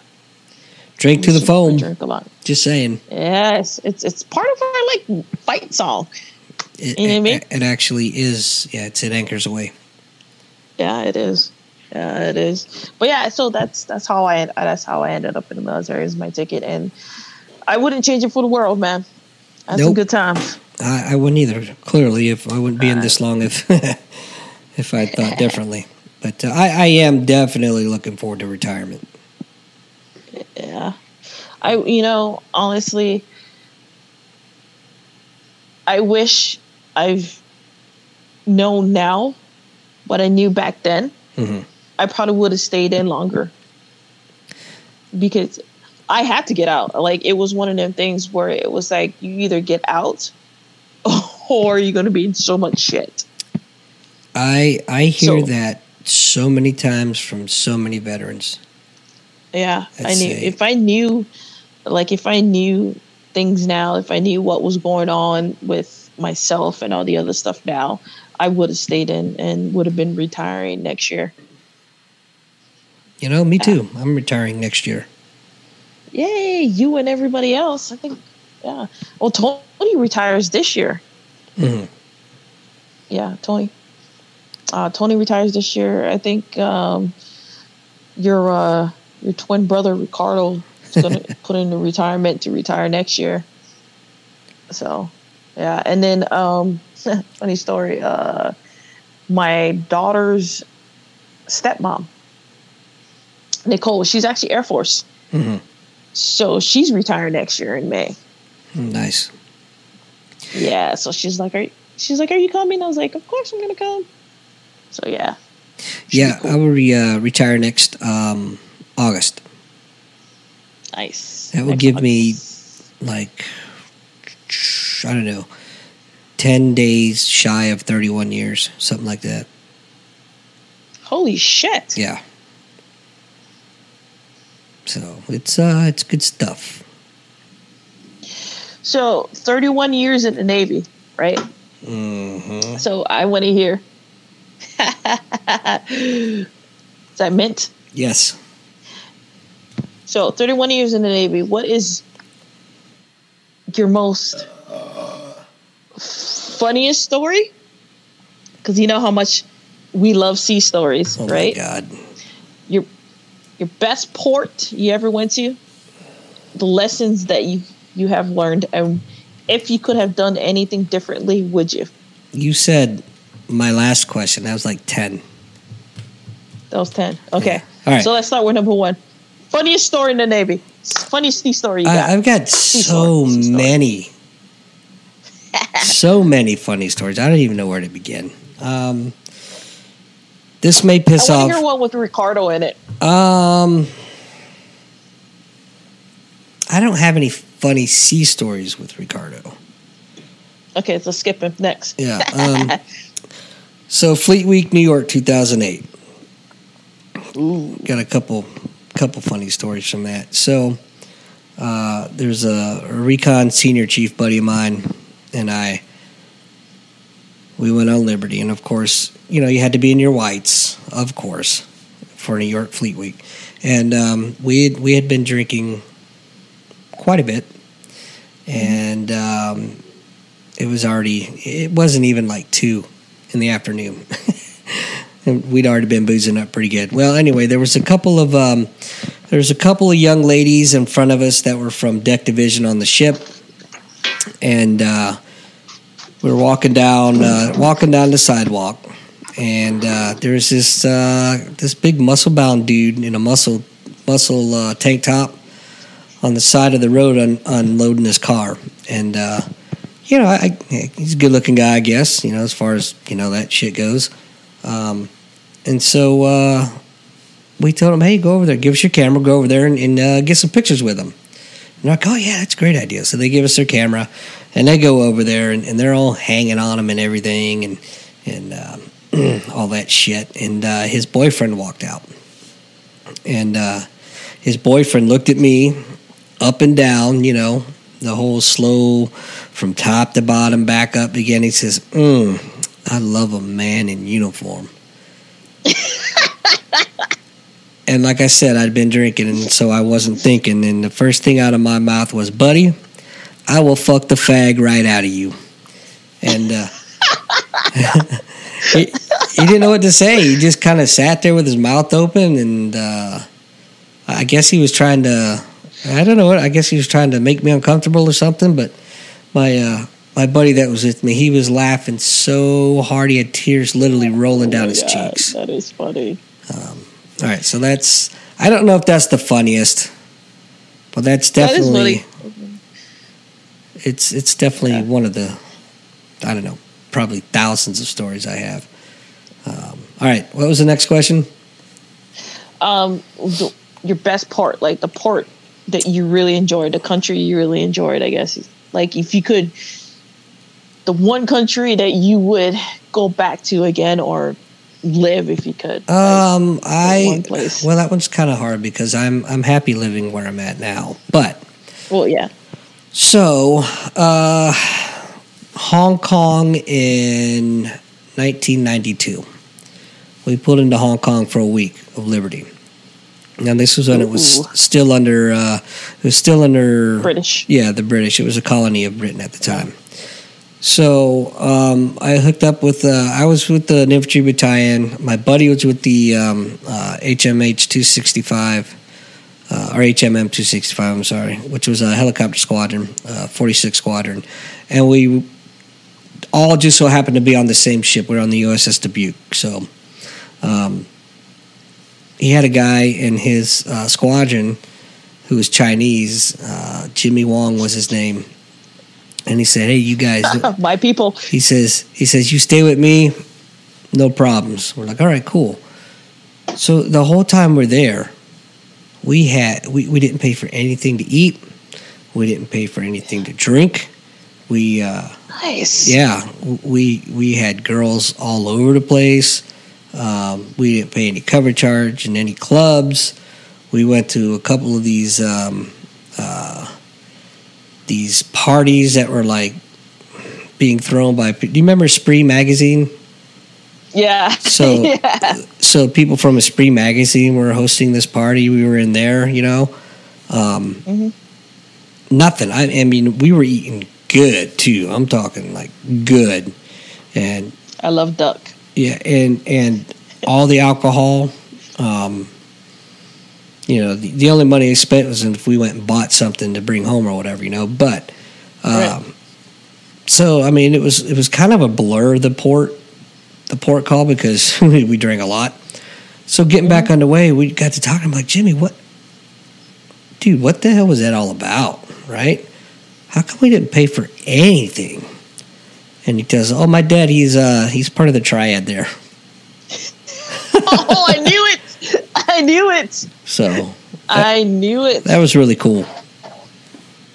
All right, next question. I knew it. Um, learning lessons in the Navy, like you know what I mean. I know we have a few learning lessons and stuff like that. Learning so lessons. Um, learning lessons. If you could, you know what I mean. Does that, am I making sense? I never make sense. Your your I word is your word. If you tell somebody you're going to do something, do it. Um, that and always back your people. Um, I'll give you a good example of that. Just the a couple months ago, I had a brand new second class come to work for me, and um, he's coming from the active duty side of the house like I am, and he he told this guy that he couldn't take the advancement exam because he wasn't in uniform. And and he showed it showed it to him in in the uh, the manual and everything, and and uh, the the guy's chief and his OIC were just really in his face, and I backed him on it. Now, he was wrong because right. in the reserves, this guy hadn't even been issued his uniforms yet. So Yeah, we we I, takes a while. I smoothed it over, and what I did is um, I went to that OIC and that chief, and I apologized, and I said I was wrong. Um, we were wrong. Uh, I'm, I'm not excusing it, but I'm going to back my guy. You know, Right. and then I will come to you later and apologize for it. So, two lessons out of that: back your people, but be man or woman enough to go and know when to apologize. So Right. that builds more credibility than anything else you can do. Next question. I think that was that was my last question for you, yo. Word. You know, it's it, you know, but it's it's funny you say that because when I look at you, um, when I look at Dennis, remember Dennis, right? Um, Yeah. Papa Scully. Yeah. I, I look at Ricardo, I even Ben, hmm Ben, Yep. and Ian, and the way how they talk and the way how they back up their people, the way how they take care of their people. You know what I mean? hmm I never had that Well, there's some I, shitty leaders. in the Navy. hmm You know what I mean? I had I had shitty leaders. I really, really did. I had one good leader, one, and at the time he was a second class. His name is uh Ernest, Ernest White. I call him E. He's he's still on my Facebook. Um and oh and Aaron Jackson. Sorry, But- Miss Jackson. Woo. Oh, he was he was good Sorry. people. He was he's Aaron is good people. Now I I I sing that song to him. Aaron's good people, but it's like you know when it comes to the way how I feel is like when it comes to military, it's like it's all about the leadership and the the sisterhood and the brotherhood, and that was that's one thing that really got me into um, jujitsu was because I missed the camaraderie. Mm-hmm. Does that make sense? Yep, hundred percent. I'm I, I'm I'm I miss the camaraderie, and that's what really got me to ju- into jujitsu. So when I see, you know, my friends getting out the military, joining the police force, getting into jujitsu, and then I see my other friends who get out and don't get into that, and the way how what they're going through, it's you know that's that's one thing I miss. I think that's you know one of the few things I miss is, is the camaraderie. I mean, we, you know, we had one mission, we had one line. I mean, you know, like any other job, you, there's there's a bunch of bullshit. And Mhm. There's people you hate. There's people you want to choke. There's people you want to stab. There's people you just want to throw off the deck, the fight deck. Well, you know that brings up a great point because there are people that work for me that I don't necessarily maybe like as a person, and I damn sure wouldn't hang out with. hmm But you best believe I, I take just as good a care of them at work as I do everyone else, because that's Yeah, that's that's- what being a leader is all about. And you learn, believe it or not, you learn way more from the bad leaders than you ever do from the good leaders. I have So I have, I have, you know, and it's, and it's, it's taught me, like when I used to teach class and stuff, or you know, now being a higher belt, you know, Mhm. both purple belts, it's taught me how to lead, but not lead like how they led. You know what I mean? Take all the bad stuff out of there. It's you know even, you know I'm, I'm still working like on my leadership skills and stuff like that. But and you always as should. as yeah, I mean as as far as the way how I try to hold myself, you know, I mean it, it took me a while, but now it's just like okay, you know what? I shouldn't do this. I should do this because you know when you walk around and you you hold that rank it's not the it's not just the reflection off of you. It's the reflection off of your leadership. It's the reflection off of your gym or it's a reflection off of your navy you know? Mhm. i for very like for a very long time i hated the fucking navy but it had nothing to do with the navy itself. It had a lot to do with the leadership. Mhm. And i So feel like i'll go ahead I, I just believe that um, I don't believe leadership can be taught. I think either you're a leader or you're not. You can be taught ways to improve your leadership if you're a natural born leader. But it's funny how the Navy does it. You get promoted and you may have never been in a leadership position before. Now you're thrust into one. We, we don't prepare our leaders in the Navy the way we should. and uh, it's it's pretty obvious, uh, especially coming from the green side of the house, being with the Marines, to going to the blue side. It was a really tough adjustment for me. Um, so I was a chief when I went to my first blue side command, and and that was oh, yeah he was a corpsman right yeah, and that was really yeah really difficult.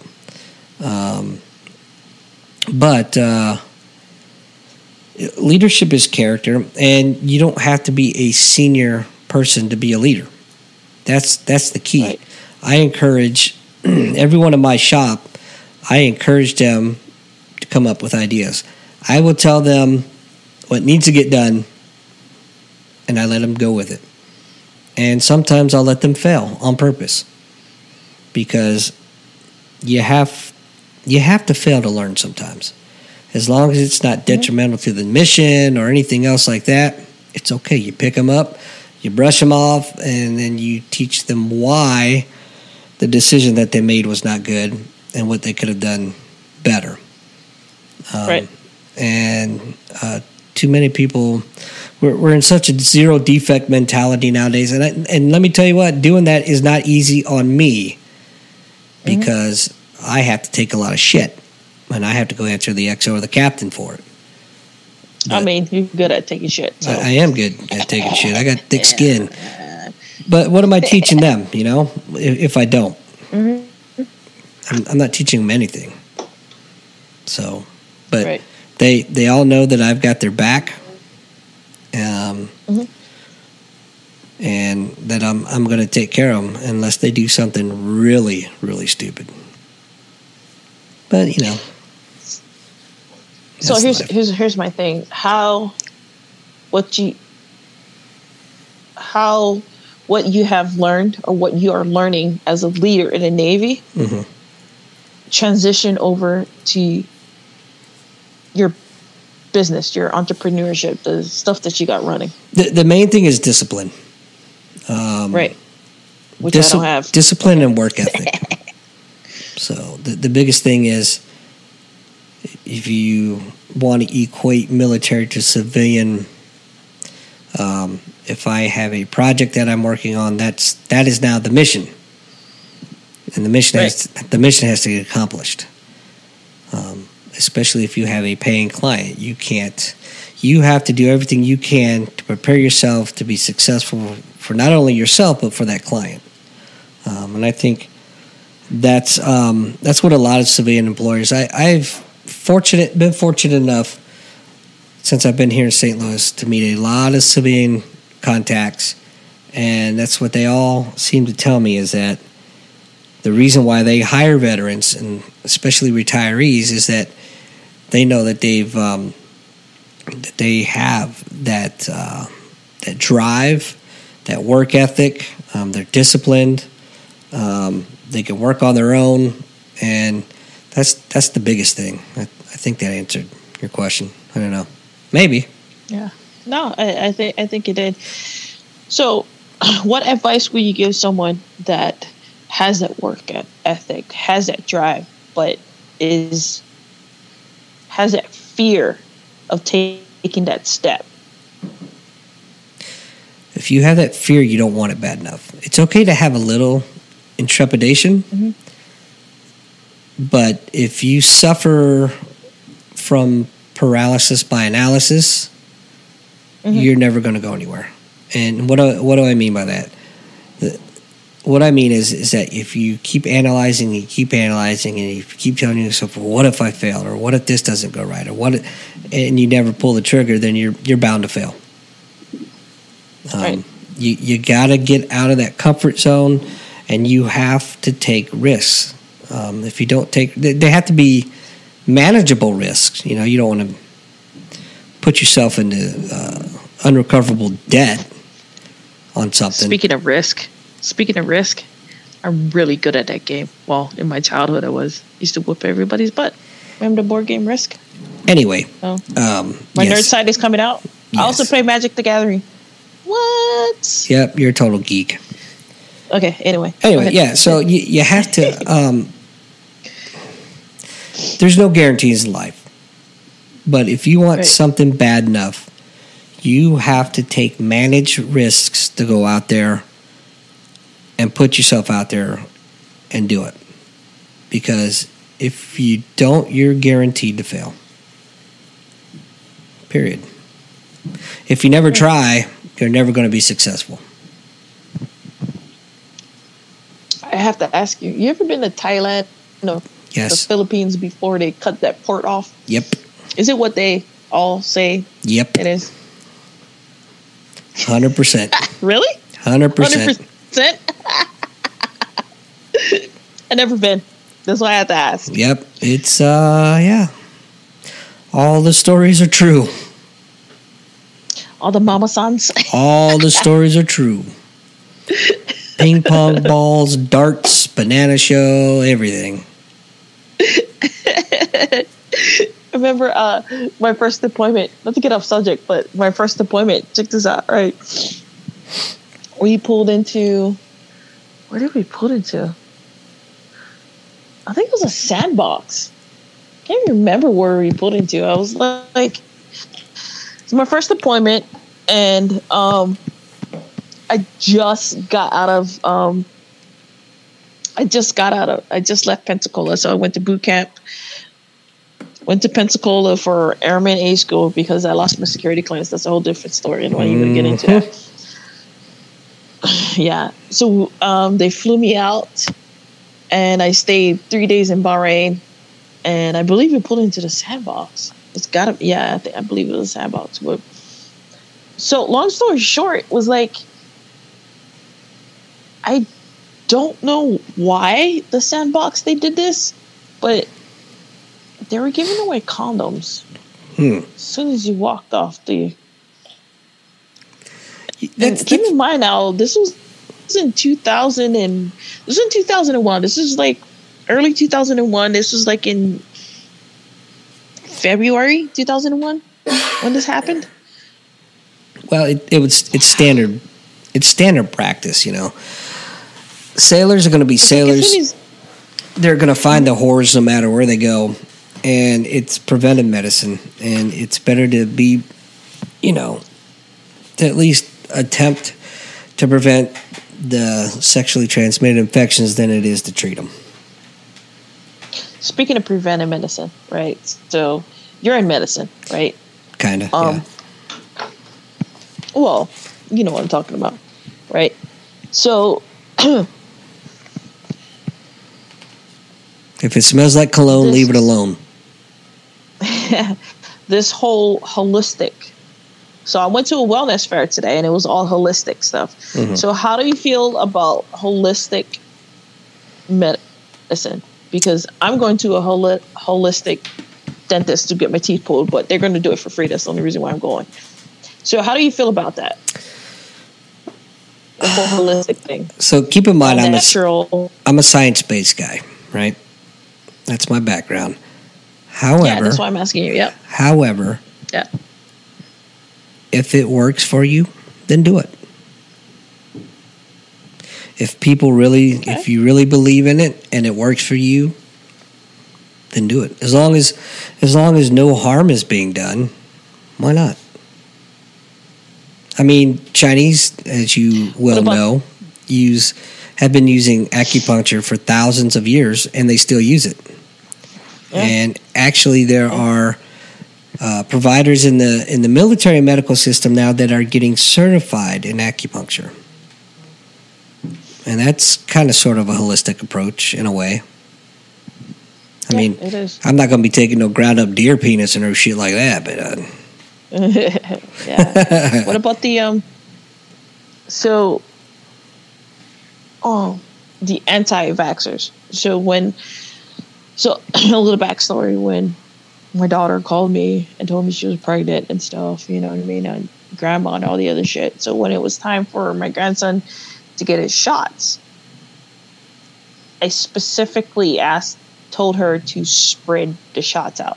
Hmm. So I'm not an anti-vaxxer, but I b- believe in, you know, if spread the shots out because I feel like I I don't know because I'm not in medicine, but I feel like giving the ch- giving an infant so many shots in one day just maybe it just breaks my heart. Well, freaks that's me out, you that's know? probably what it is. There there's something called evidence based practice, which is what we Mhm. which is what the medical field goes on.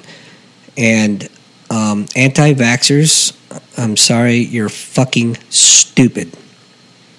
You're stupid. Yeah, I'm not an anti-vaxxer. I think Pol- polio was eradicated. Stupidest thing in the world. Measles was eradicated, and I mean non-existent.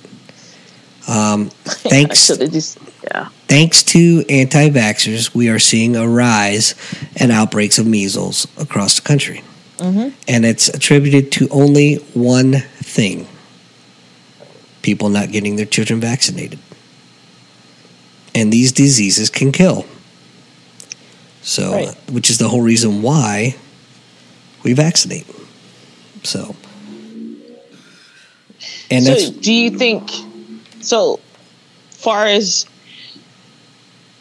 spreading out the vaccinations versus just 10 vaccinations you know i know i'm over exaggerating but versus so many vaccinations in one you know in one day so. So again, it goes back to the evidence-based I- I'm practice trying thing, right? okay so I, I guess what i'm trying to say is i'm trying to figure out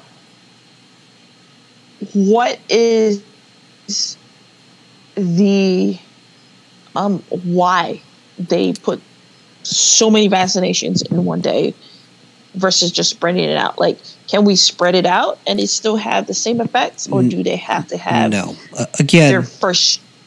Okay. Uh, again going go you know i keep talking about evidence-based practice and it's important that we bring Right. that up because through the years and all of the research that has been conducted they have found that to to provide the most protection to the children that's why they have the scheduled doses the way they have them scheduled you have to remember when you're when you're young like that you don't have especially when you're born when you're born you don't have an immune system. You have a little bit of one Right. just just from from the mother but mm-hmm. you are at great risk for acquiring a multitude of infections and diseases at that stage of your life because you haven't you haven't built up that child hasn't built up that immunity. And so the reason we give them all at that time is the immune system is, is going to do what it does and it's going to start building antibodies to the the um, immunizations that we're giving. And that's all to protect. Now if, if you you you give them all at once you don't want to spread them out mainly yeah, i'm not a pediatrician so I, i'm not giving advice to anyone out there. The only thing i'm saying is get your fucking children vaccinated. Don't be stupid. Um, and they've Yeah. disproven they've disproven the whole autism thing so Oh everybody yeah, oh, yeah, I think I think the the guy was nuts or something. no he's being Yeah. paid Oh, he's being paid. I- he's I being don't- paid Yeah, yeah. I mean, I, I'm not against vaccinations. It's just for me, it's just like all that one time thing. I mean, that's that's just the mother in you is what it is oh, okay. So he's saying I need to grow some balls. Well, um, no. What, I, what I'm, I'm saying playing, is that as, as a I'm mother, playing. of course, you don't ever want harm to come to your child, right? And it Yeah, nobody yeah, those those shots suck when you're a child. You know Mm-hmm. the child's gonna uh, the the child's gonna cry. Obviously, hell, I still cry yeah, when I I get shots. playing.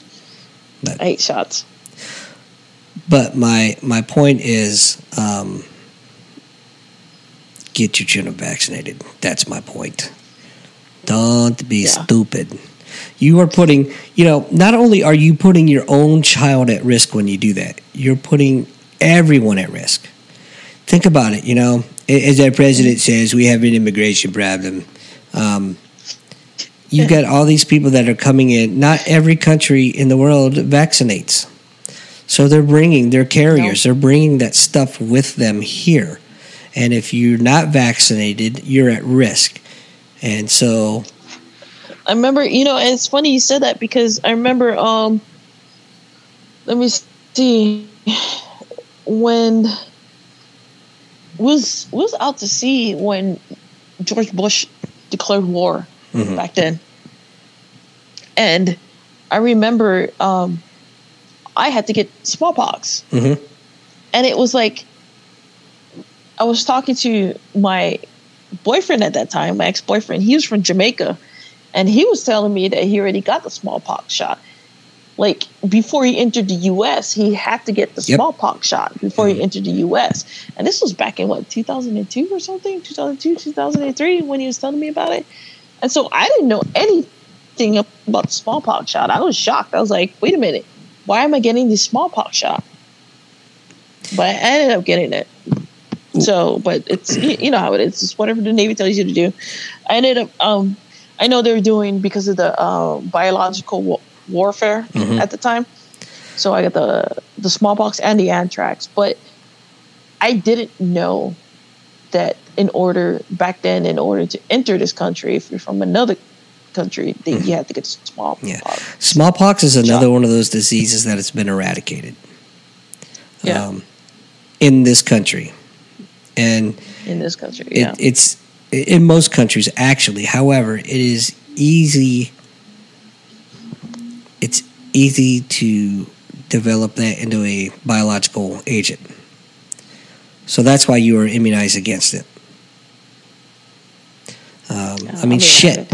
Look, our this our country uh, infected thousands and thousands of Indians with smallpox. I know with the blankets. Mm-hmm. So, Yeah. Yeah. Yeah. and it's I, I, I know. Go ahead. it's a horrible disease. It'll kill you.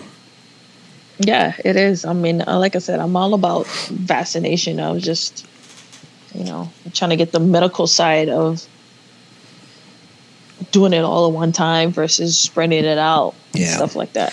Again, I'm not an expert, but Right. I know enough to tell you get your children vaccinated. Damn it! Don't listen to Alyssa Milano. She don't know what the fuck she's talking about, or or Jenny McCarthy. Fucking idiots. Jenny McCarthy is she's a fucking idiot. Well, Yeah, she was the is. big. She was one of the biggest proponents uh, of anti-vaxxing. Just Yeah. speaking out of her ass. Because um, the whole tell me, tell me again what medical school she went to. Help me out here. Oh yeah, she's an actor. she didn't. Yeah, exactly. So, you, so Yeah. millions of people She's are taking these these uh, um, celebrities' advice, they don't know what the fuck they're talking about. That's the, that's the problem with being a celebrity, man. Watch what the hell you fucking say. hmm Yep. Jesus. Stick to acting. Back this shit up. Stick to acting. Stick to acting. Or back up what the hell you say if you're gonna fucking Be educated on it, right? You know, um, Educated. educated. Well, yes, educated. Yeah, you know, yeah. Well, I think. All right, um, so go ahead. Yeah, I gotta let you go. Yep. Because I'm I'm I need to get some sleep. I got that seminar with um oops, I don't even know her name. That one lady. Oh Yeah, that one lady. she's a world champion. Oh, Lit. Christina Barlaan. Yes. Yes. I got the seminar with her, Christina, tomorrow. I'm very, very excited. That's you know, I like to learn different things from different people. And I'm sure Connie's wondering where the heck you at right now. Yeah, of course. Yeah. Yeah. Well, I appreciate you being on my show, man. Yeah, man. Thank you for giving me the honor of of being on the inaugural episode Of course. of the new Of show. course, Well, real quick, what's the name of your show again? My name of my show is called Menehune and Friends. Men Who Where? Need Friends. Yeah. Menehune and Friends. I go ahead and um, talk story with all my friends that I met throughout my life. My new friends, old friends, friends on Facebook. Friends are friends, right? Friends are friends. Um, I like how you said that too. Keeping it local kind. Talk story. Yeah. Yeah, I was just gonna talk stories, the um, you know, their li- their their life experiences. Um, I have some really good friends out there, people that own businesses. I have a comedian guy out there.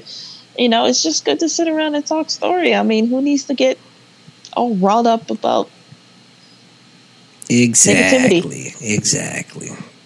negativity? Hey, So, before we I'm go, gonna- real quick, be sure to check out my show. Nothing's off the table every Wednesday night at eight thirty p.m. Central Daylight Time. It's on the Loser the Radio Network on Facebook. We go live every Wednesday night. We talk about shit that probably we shouldn't, but we do anyway.